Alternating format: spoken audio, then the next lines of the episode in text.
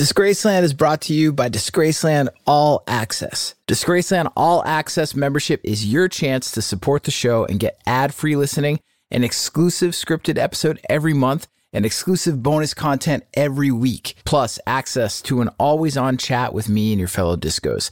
Visit disgracelandpod.com slash membership or just click on the link in the show notes for this episode. Disgraceland is a production of Double Elvis.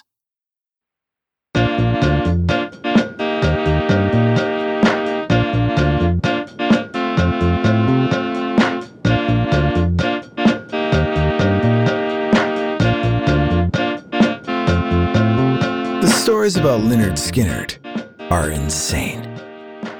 Their singer, Ronnie Van Zant, was a violent bully from the mean streets of Jacksonville, Florida. He tried to maim one of his guitar player's hands with a broken bottle. He knocked out his piano player's front teeth not once, but twice. He held a gun to his drummer's head during rehearsal.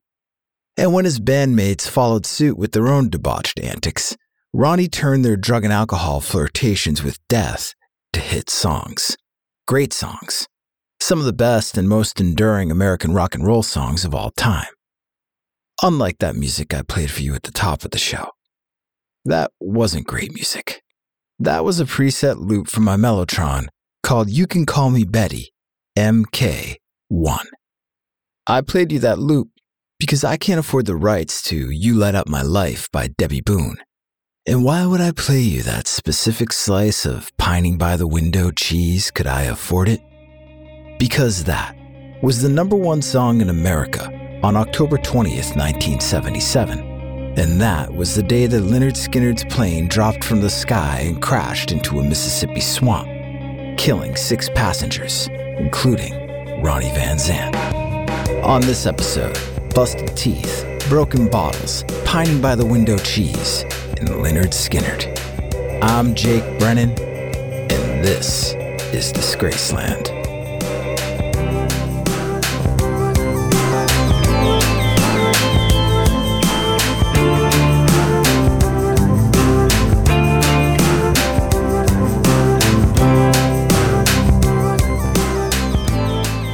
Lynyrd Skynyrd's drummer, Artimus Pyle, was covered in blood. He dragged his battered body through the swamp. His ribs felt like they were shattered.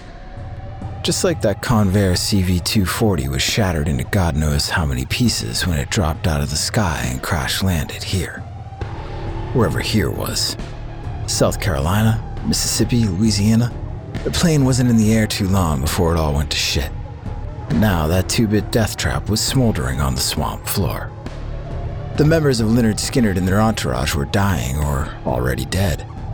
When Pyle managed to pull himself out of the destruction, he saw the pilot and the co pilot still strapped into their cockpit seats, hanging upside down from a tree. You didn't have to look twice to know they were no longer of this earth. But what about everybody else?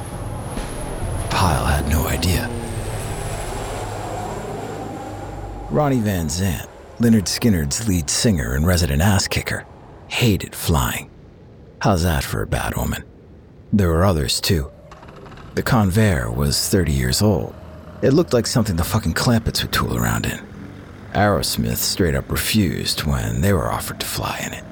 And just yesterday, flying from Miami to Greenville, South Carolina, a 10 foot fireball shot out of the engine at 12,000 feet in the air.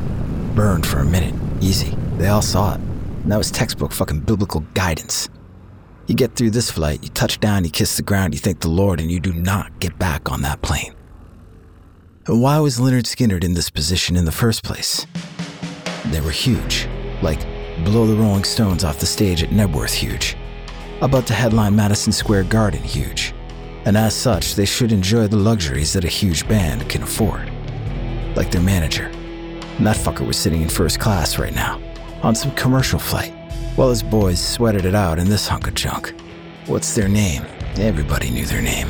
This wasn't the early 70s anymore. It was October 20th, 1977. Just three days earlier, Lynyrd Skynyrd released their fourth studio album, Street Survivors. The critics even liked it, and the fans liked it too. They were a big deal. The pilots, on the other hand, had acted like yesterday's 10 foot fireball wasn't a big deal. Ronnie followed suit. That was probably just his confrontational machismo trumping his aviation phobia. That dude was born fists first. That's what they said at least. He fought anyone and anything, even his bandmates. Ronnie Van Zant wasn't going to let some puddle jumper scare the bejesus out of him. Besides, the plan was to have the plane serviced when they reached their next destination, Baton Rouge. But they never made it to Baton Rouge. Up in the air, the right engine sputtered, and then it just died. The pilots were surprised to notice that they were dangerously low on gas, since they had just fueled up in Greenville. They decided to find the closest airport for an emergency landing. They began a slow descent. Landing with one working engine probably would have worked if that is, the left engine didn't give out too, which it did. The pilot walked back to the cabin and made the announcement We're out of gas. Put your heads between your legs and buckle up tight. Artimus Pyle replayed that moment through his head as he continued to drag his ass through the swamp. The sun had gone down, and the sound of cicadas had gone down with it. And in their place, all Pyle could hear was the rush of wind after the Convair's second engine failed. Then the sound of the wind was replaced by the violent sound of trees hitting the undercarriage as the plane sank lower to the ground. First one tree, then another and another, and suddenly 10, 15, 20 treetops, all smacking the plane at once, and then ripping it apart like beasts disemboweling their prey. Pyle shook the sounds from his head and moved through the swamp. He hadn't always been a drummer. He was ex Marine. Once a leatherneck, always a leatherneck. Marines didn't give up, and they didn't leave anyone behind. The swamp, on the other hand, had different ideas. The swamp was a sunken tableau of mud and vines and grass and twigs, the dead limbs of mighty oak trees abandoned and forgotten. The low croak of bullfrogs sang their ancient forest ballad. Pyle looked up. Helicopters. That was nice and all, but he didn't have time to wait for the search party to land. He crossed over a creek. Snakes hissed in the muck. At long last, he saw a barbed wire fence up in the distance, and just beyond it, a herd of cattle. Civilization. Pyle hoped to God that someone was home. He slid under the fence and approached the farmhouse. The cows standing in the field gave him blank stares. Not so much for the farmer, who had emerged from his homestead with a shotgun in his hand. He looked at Pyle like he was a blood soaked, long haired hippie swamp thing. He saw the copters circling above. He knew there was a prison camp nearby. He put two and two together. He cocked his firearm, raised it, and then he pulled the trigger. It was supposed to be a warning shot, but Artimus Pyle felt the buckshot tear into his shoulder. That sealed it. Pyle knew he wasn't in South Carolina or Mississippi or Louisiana. He didn't need no bullfrog croak in its primordial folktale to tell him where he was. He caught a whiff first of gunpowder and then of hot metal charring his flesh. Can you smell that smell? Destruction, death, hell.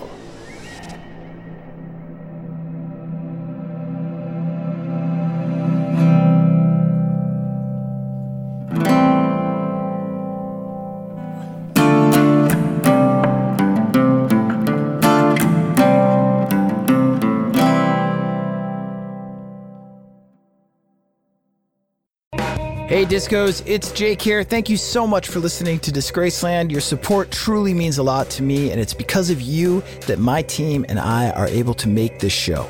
If you want more Disgraceland, if you want more regular interactions with me and the community of Disgraceland listeners, or if you simply want to listen to the show ad-free, go to disgracelandpod.com slash membership or just click on the link in the show notes for this episode.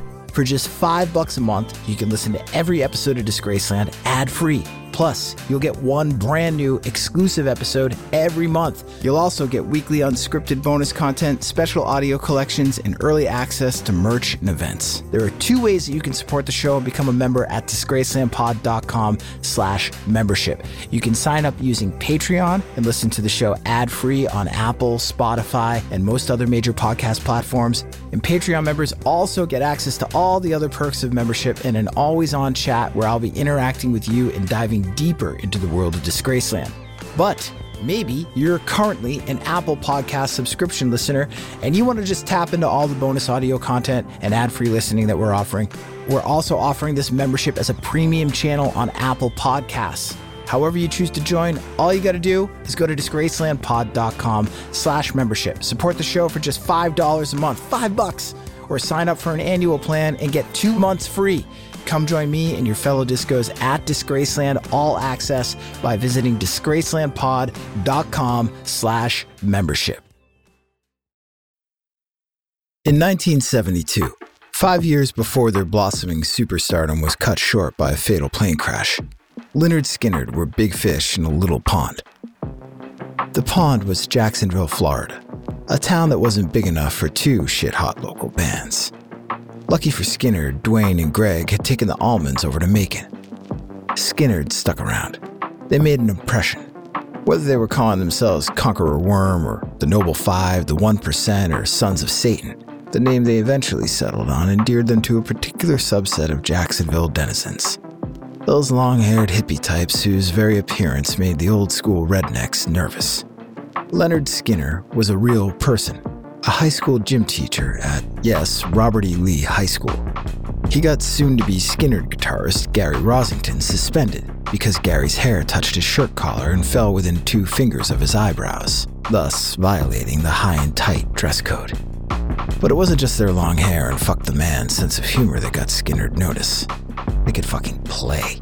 They played so damn well that Alan Walden, formerly of Capricorn Records, picked them over the 186 other bands he auditioned in the course of one year and signed them to a management contract.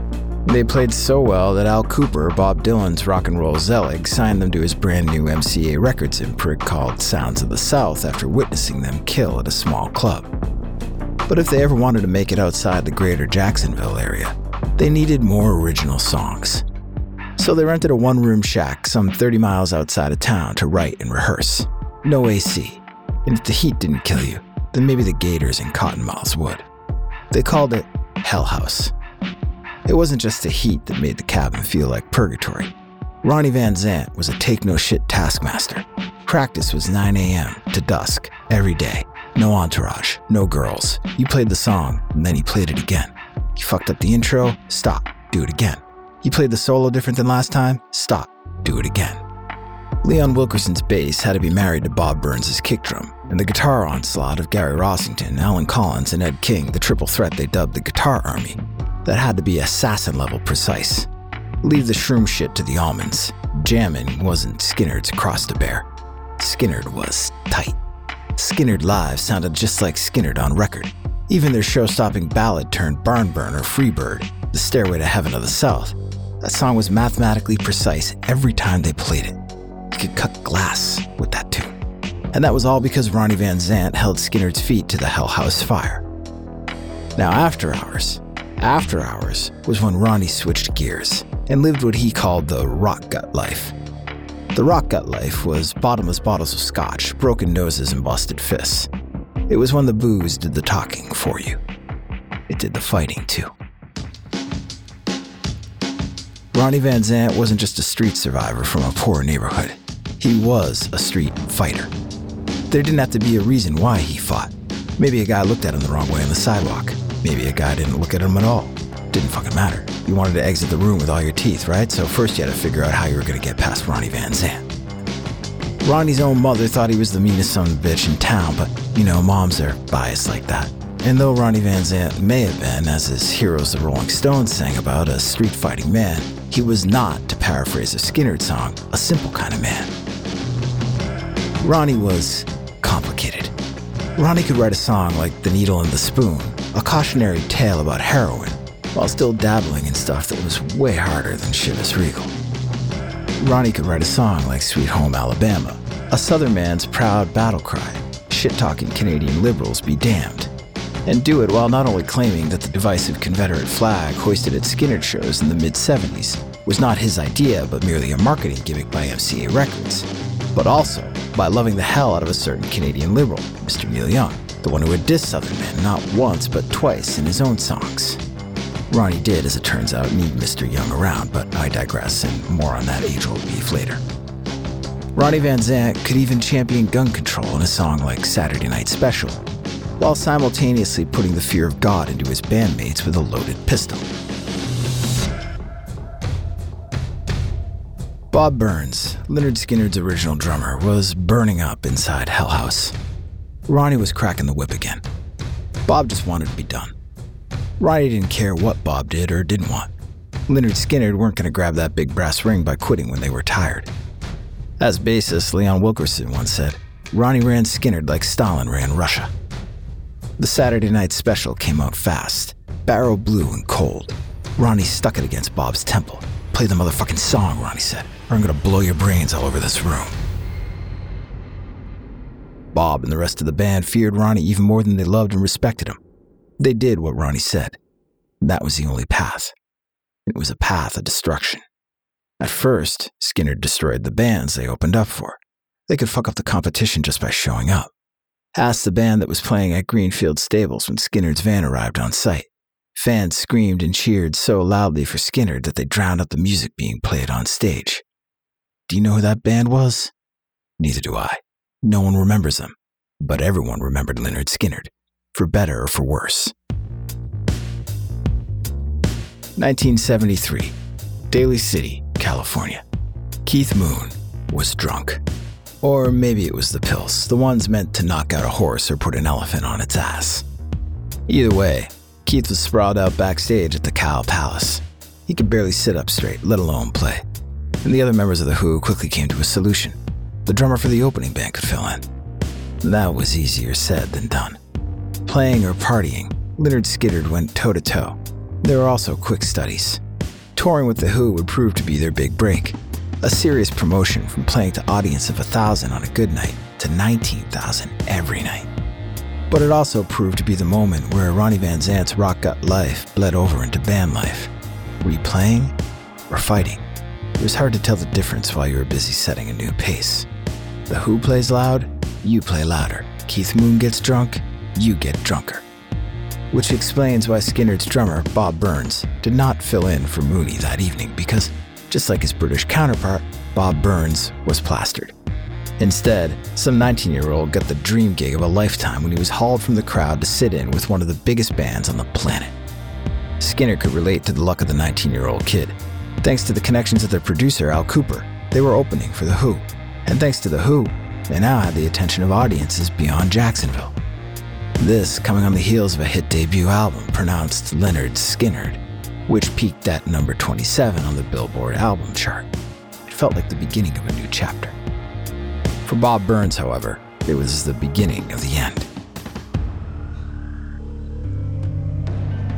The next year, 1974, on tour in England, Bob Burns saw the devil. It stared at him from behind the eyes of a hotel owner's cat. The thing was possessed and it had to die.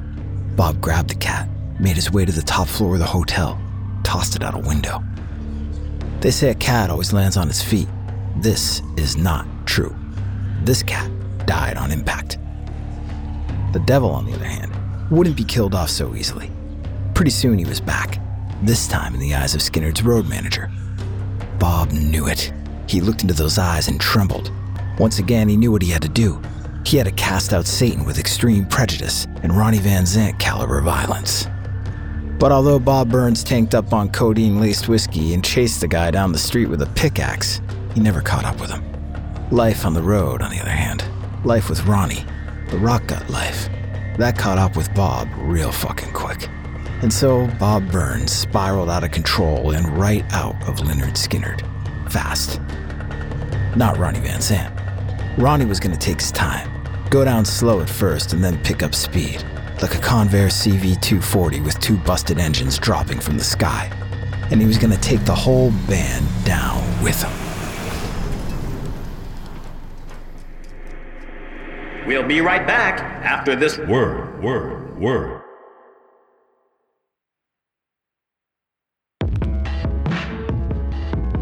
Years before, became drunken shorthand for hecklers at concerts.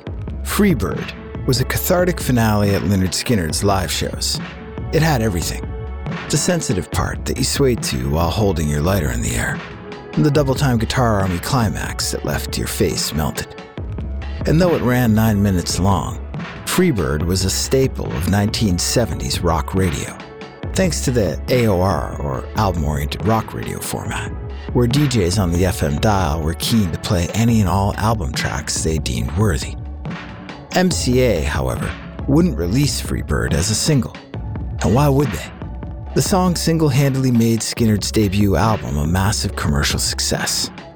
It wasn't until November of 1974, more than a year after the album was released, that Freebird was finally released as a single. By that time, Skynyrd's sophomore album, Second Helping, was already on shelves, and one of that album's singles was making waves for entirely different reasons. Ronnie Van Zant and Skynyrd guitarist Ed King and Gary Rossington wrote Sweet Home Alabama in response to the song Southern Man in Alabama, both by Neil Young. Both unflinching portraits of deep seated racism in the Deep South. Ronnie was proud of his Southern heritage. He wasn't a dumb redneck. He didn't think it was fair for Neil to lump all Southerners together as bigots. So he called out Neil Young by name in what would become Skynyrd's highest charting single. But it was the song's other call out that attracted more controversy. George Wallace, the Alabama governor who championed a Jim Crow South in the middle of the civil rights movement, the guy known for lines like segregation now, segregation tomorrow, segregation forever, he got his own moment in Sweet Home Alabama. But was it Skynyrd saluting or lampooning the infamous politician? Ronnie gave an interview in the mid 70s where he called the song a joke but then went on to call Wallace a gentleman with a lot of nerve and balls. Ed King was less coy when it came to the band's politics. Ronnie was a big fan of George Wallace, he later said. He totally supported him. We all did. We respected the way Wallace stood up for the South. Anybody who tells you differently is lying. Ronnie's supposed beef with Neil Young wasn't a lie exactly, it was an opportunity to rally Skynyrd's base. It was good for business. But off the record, even after the Sweet Home Alabama dust up. Ronnie regularly wore Neil Young t shirts in concert. He even wore one on the cover of the Street Survivors album. And Neil passed on his home demos to Skynyrd. He wanted them to record his song Powderfinger on an upcoming record. They never got around to it. Which meant the existing narrative, the one that lived and breathed on the airwaves, carried on their fictionalized riff for decades. Still does today. But this is the real story. Neil Young loved Ronnie Van Zant, and Ronnie Van Zant loved Neil Young. Ed King, on the other hand, didn't feel Ronnie Van Zant's love. All Ed King felt was Ronnie Van Zant's wrath. Ronnie bitched and moaned about Ed's playing, over and over. Ed was garage rock royalty, former member of the Strawberry Alarm Clock, co writer of the number one hit Incense and Peppermints. That was a nugget if you dug it, but Ed never got that respect. There was a pecking order in Skynyrd. Ronnie Van Zant was on top. Everyone else was down below. The abuse was verbal. The abuse was physical. Ed King couldn't take it. He didn't see the devil like Bob Burns did, but he saw the writing on the wall all the same. In 1975, a year in which Ronnie was arrested no less than five times for being shit-faced, Skynyrd embarked on a 90-day, 61-show tour to support their third album, Nothing Fancy. They called it the Torture Tour. The tour was aptly named.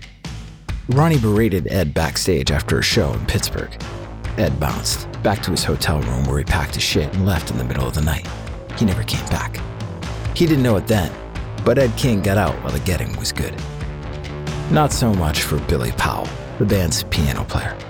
Billy made the unfortunate decision of arguing with Skynyrd's road manager in a hallway directly outside Ronnie's hotel room. Ronnie opened the door and told him to cut the shit.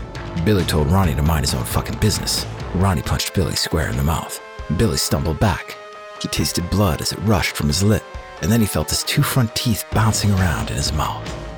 Just a week later, at the tour's closing date in Jacksonville, it was Ronnie's turn to taste blood.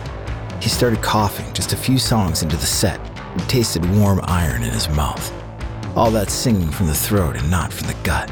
They cut the show short.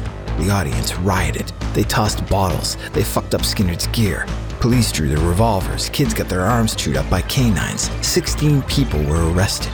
Ronnie's street fighting rock gut life manifested itself by osmosis. Backstage, Ronnie needed something for the riot in his throat, something to make the pain go away. Pills, coke, booze, something stronger, something, anything. The peppermint schnapps tasted good on ice. It wasn't like bourbon or scotch. It went down real easy. The boys and Lynyrd Skynyrd ordered another round, and then another. Conversation turned. What The hell even was schnapps, and how did you say that word? Schnapps, schnapps, schnopes, schnapps. Schnapps, right? Schnapps. Ronnie Van Zant wasn't amused. The more he drank, the more he wasn't the lead singer of one of the biggest bands in the world anymore. He was the neighborhood bully. You pronounce it schnapps, you dumb fuck, like shut up and stop, smooshed together. Fucking idiot saying words all wrong and shit. That's Ronnie, by the way, not me. So the band got back to their hotel room, and they were pissed off, and Ronnie was still pissed too. So he did what he always did when he was pissed. He started swinging his fists around. The guys told him to cool it, and that just made him angrier. Ronnie grabbed a bottle and smashed it. Then he waved around a jagged piece of glass clutched in his fist. Someone was gonna get fucked up tonight. Gary Rossington would do. I'm gonna cut your hands, Ronnie said to Gary. You're not gonna play guitar again. Ronnie slashed. The glass cut open Gary's hand. Ronnie slashed again, sliced Gary's other hand. Again and again and again, slash, slice, slash, slice. Until Gary's hands were chopped to hell, and the blood was everywhere. Skynyrd's road manager took care of the whole thing like he always did. He had a briefcase stocked with $250,000 in cash just for shit like this bail money, hush money, blood and glass on hotel room carpet floor money. But although money mended Gary's hands, throwing money at a problem didn't always fix it. And the problems kept coming. Not just Ronnie's problems. The crew got into it with some asshole who wouldn't stop running his mouth at the bar one night. Words turned to elbows in the face, which then turned into Skynyrd getting tossed out on the street. That incident was immortalized in the Lynyrd Skynyrd song What's Your Name, the lead off track to the album Street Survivors, released in October of 1977. That album also featured the song That Smell, partly inspired by Gary, fucked up on Quaaludes and booze when he drove his brand new Ford Torino at high speed through a telephone pole, then a parked car, an oak tree, and finally into a house. No, wait, it wasn't Gary who hit the parked car. That was another Skynyrd guitarist, Allen Collins, when he got into it in his own automobile wreck. Ronnie used Gary and Alan's car accidents as inspiration for the cautionary tale it was That Smell. You know, do as us Skynyrd boys say, not as we do. Still, can you imagine the guy who gets so fucked up that he carves up your hands with a broken bottle, hands that you use to make your living in his band, or he knocks out your teeth in a hotel hallway? Which, for the record, was not the last time Ronnie punched out the piano player's teeth. That's the same guy who comes to your hospital room, gives you a guilt trip for crashing your car, and then writes a fucking song about it. I got a word for a guy like that. Asshole. Lynyrd Skynyrd had a song for everything, though, it seemed. Bar fights, car crashes, guns, drugs. They even wrote their own eulogy. They just didn't know it yet.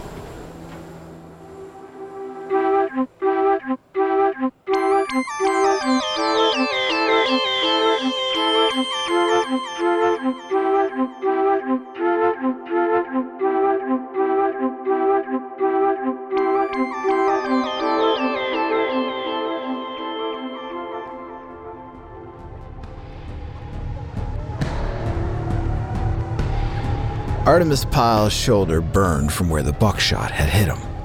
He held up his hands in the air as the farmer reloaded. Don't shoot, he yelled.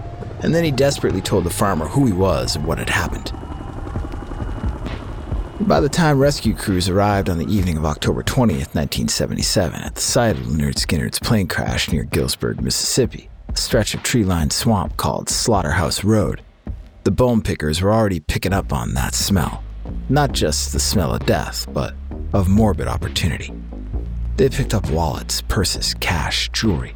All of it stolen while 20 survivors lay there bleeding. Like Gary Rossington, one leg and both arms broken, his stomach and liver punctured. And Billy Powell, whose facial lacerations were so severe, his nose was hanging off his face. And the band's security chief, Gene Odom, blind in one eye with a broken neck, whose final words to the pilots before the crash were, I hope you two sons of bitches live through this so I can kill you both. Gene Odom didn't get to carry out his threat.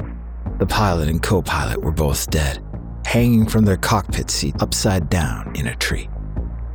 Steve Gaines, the guitarist who had replaced Ed King just a year before, and his sister Cassie, one of Skynyrd's new backup singers, were also among the dead, as was Skynyrd's tour manager, and Ronnie Van Zant, who was not in his seat at the time of the crash, but was passed out on the cabin floor, either from a stiff drink, a sedative, or both. He died from blunt force trauma to his forehead, most likely from a tree limb that thrust through a window during that harrowing descent into the Mississippi tree line. Other details of the crash were as ambiguous as Ronnie's lyrics. The National Travel Safety Bureau's official report ruled the crash was caused by, quote, fuel exhaustion and total loss of power from both engines due to crew inattention to fuel supply, unquote. In other words, the plane burned through gas at an abnormally high rate and the pilots failed to notice it until it was too late. Still, to some, it sure was convenient that Peter Rudge, Skynyrd's manager since Alan Walden left in 1974, chose to ride first class on a commercial plane instead of in a leased Convair with the rest of the boys. Others grasped for clues on the cover of Street Survivors, Skynyrd's final album with Ronnie Van Zant in their original lineup, released just days before the crash. The cover showed the band standing on a street surrounded by flames, as if they were making a defiant stand in hell itself. The photograph was said to be prophetic, that the members touched by flames in the photo were the ones to perish in the crash.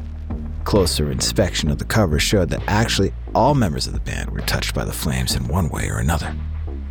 Nevertheless, MCA pulled the original cover and replaced it with a similar shot of the band standing in utter darkness, illuminated only by a spotlight.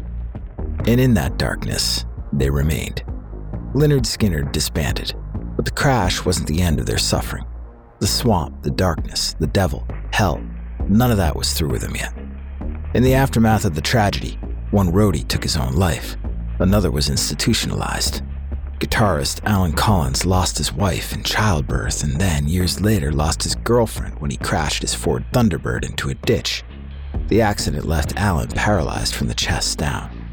Surviving band members argued and sued each other, largely over Lynyrd Skynyrd's legacy. Many of them had it out for their manager, Peter Rudge, the one who leased the plane but refused to ride in it. As a result, Rudge nearly killed himself with cocaine and alcohol. And after a 10 year hiatus, Lynyrd Skynyrd returned, but they were never the same. Lynyrd Skynyrd 2.0 has been around for decades now, far longer than the original lineup ever was. Ronnie's younger brother Johnny is the band's lead vocalist, not to be confused with the third Van Zant brother, Donnie, former lead singer for 38 Special. Gary Rossington remains the band's only original member. If you're seeing Lynyrd Skynyrd these days, you're watching a glorified tribute band. All the things that made Lynyrd Skynyrd, for better or worse, the mystery, the danger, the violence, all of that either got left at the bottom of a Mississippi swamp or was put six feet in a hole. June 29th, 2000. Jacksonville Memory Garden Cemetery, 3 a.m. Clay County Sheriff's deputies responding to a disturbance were shocked at what they found. Someone had robbed the graves of Steve Gaines and Ronnie Van Zant. Near the smashed marble mausoleums, a plastic bag containing Steve Gaines's ashes was on the ground. Next to it was Ronnie's casket, which had been wrestled from its tomb. The vandals either weren't able to pry open the casket, or they got spooked and ran off before they could do further damage. The cops didn't have any leads. For more than 22 years, the final resting place of Steve Gaines and Ronnie Van Zant had been a mecca for Skynyrd fans to pay their respects, not just to the memory of those two men, to the memory of Lynyrd Skynyrd, which for all intents and purposes died in that Mississippi swamp back in 1977. And for more than 22 years, visitors treated the grounds with respect but not on this night. The families were horrified. They moved the remains of Steve Gaines and Ronnie Van Zant to an undisclosed private location where they could carry out eternity in peace. And why would someone do such a thing? Dig up a grave? Did they do it for no other reason than to just do it? Just like Ronnie Van Zant didn't need a reason to fight. Or was it something else? Were the Vandals hoping to confirm one final long standing rumor? Was Ronnie Van Zant really buried wearing his Neil Young t shirt? Can't you smell that smell? Destruction, death, disgrace. I'm Jake Brennan, and this is Disgraceland.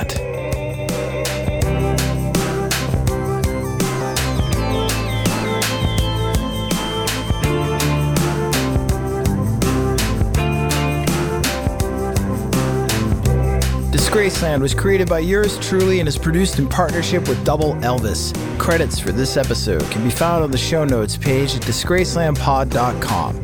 If you're listening as a Disgraceland All Access member, thank you for supporting the show. We really appreciate it. And if not, you can become a member right now by going to disgracelandpod.com slash membership. Members can listen to every episode of Disgraceland ad-free. Plus, you'll get one brand new exclusive episode every month, weekly unscripted bonus episodes, special audio collections, and early access to merchandise and events. Visit disgracelandpod.com slash membership for details. Rate and review the show and follow us on Instagram, TikTok, Twitter, and Facebook at DisgracelandPod and on YouTube at youtube.com slash at DisgracelandPod. Rockarola. He's a bad, bad man.